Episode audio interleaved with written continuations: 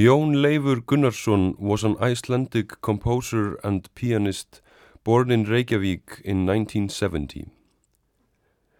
He became famous primarily in Iceland and Scandinavia for his composition The Pineapple Concerto for piano and orchestra, which he wrote when he was only fourteen years old. His image as a musical prodigy brought his career quickly to considerable heights, although his success would prove short due to Jón's dramatic character shift in the nineties and eventual mysterious disappearance in two thousand eleven. At age fifteen, Jón Leifur started his intense life as a professional musician and wunderkind star, touring mostly in Europe and the United States, performing the Pineapple Concerto non-stop for almost six years. Jón's energetic performance style soon became well known. He would always wear a full Adidas sports outfit and a pair of shiny white sneakers, along with golden earrings and a shoulder-long mullet, running on stage, hammering on the piano the opening chords of his concerto. Sometimes, when not playing, he would do athletic exercises on stage. In the period of his touring years, Jón also published his organ book, Symmetrical Worlds, which became popular as a study book for beginners in organ playing. Jón's career reached its high point when he appeared at the opening ceremony of the Olympic Games in Spain in the year nineteen ninety-two. Jón himself said in an interview that this concert had been his most important concert of all. It is said that Jón became obsessively in love with a French woman during these Olympic Games, although it is not known who it was.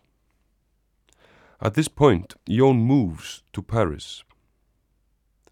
According to a close friend, Jón got rejected and took it extremely hard. In fact, the following years saw him spiral into heavy drinking, intense nightlife, and drug abuse. Soon he would be forgotten to his fans and to the concert venues of the world. In nineteen ninety-seven, Jón appeared on Icelandic television in a show called Laugardagskvöld með Hemma, or Saturday Night with Hemmi, where he performed a new solo piano piece. At this time, he had been totally absent for six years. People did not recognize Jón when he appeared again. His looks had completely changed. The sporty Adidas-wearing wunderkind had become a heavyweight, bearded and long-haired man with a face that showed almost no expressions. Shortly after this sudden appearance, Jón published his first book, a homemade philosophy called The Masks of the Soul. The book was sold in under one hundred copies and got horrible reviews, where critics judged it as highly self-centered, naive, and a complete failure. After this, Jón kept a low profile, living in Iceland.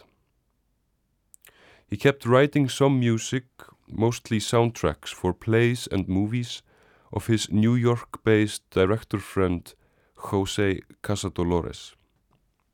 Their collaborations proved unsuccessful, although they had some steady following in the underground theaters of New York. One song that Jón wrote for Casadolores' musical Madame Psychosis enjoyed a life on its own outside the theater. It was the song It's Okay. It was used in an IKEA T V advertisement in two thousand four, where a young woman lies down in her new IKEA bed and falls asleep in between her exotic IKEA plants, while a rusty voice sings over an acoustic guitar, "It's okay to be forgotten, the music remembers you." The song was originally made for a scene where a captain, who has been rebelled against by his crew, is left alone to die on a small boat in the middle of the Atlantic, and facing his death sings, "It's okay to fade out slowly, the music is there, it's true." In two thousand eleven, Jón Leifur disappeared without a trace. He was last seen in his house by his friend on the twentieth of February two thousand eleven. In recent years, Jón Leifur has gained a cult following, and many theories can be found on his disappearance. They include, for example, abduction by aliens, suicide, murder, and that Jón Leifur actually never existed, but was only a conceived image by certain media institutions serving big corporate interests. In two thousand thirteen, the National Radio of Iceland did a biographical radio series on Jón Leifur's life and career, and some music of his is regularly played by the Icelandic National Symphonic Orchestra.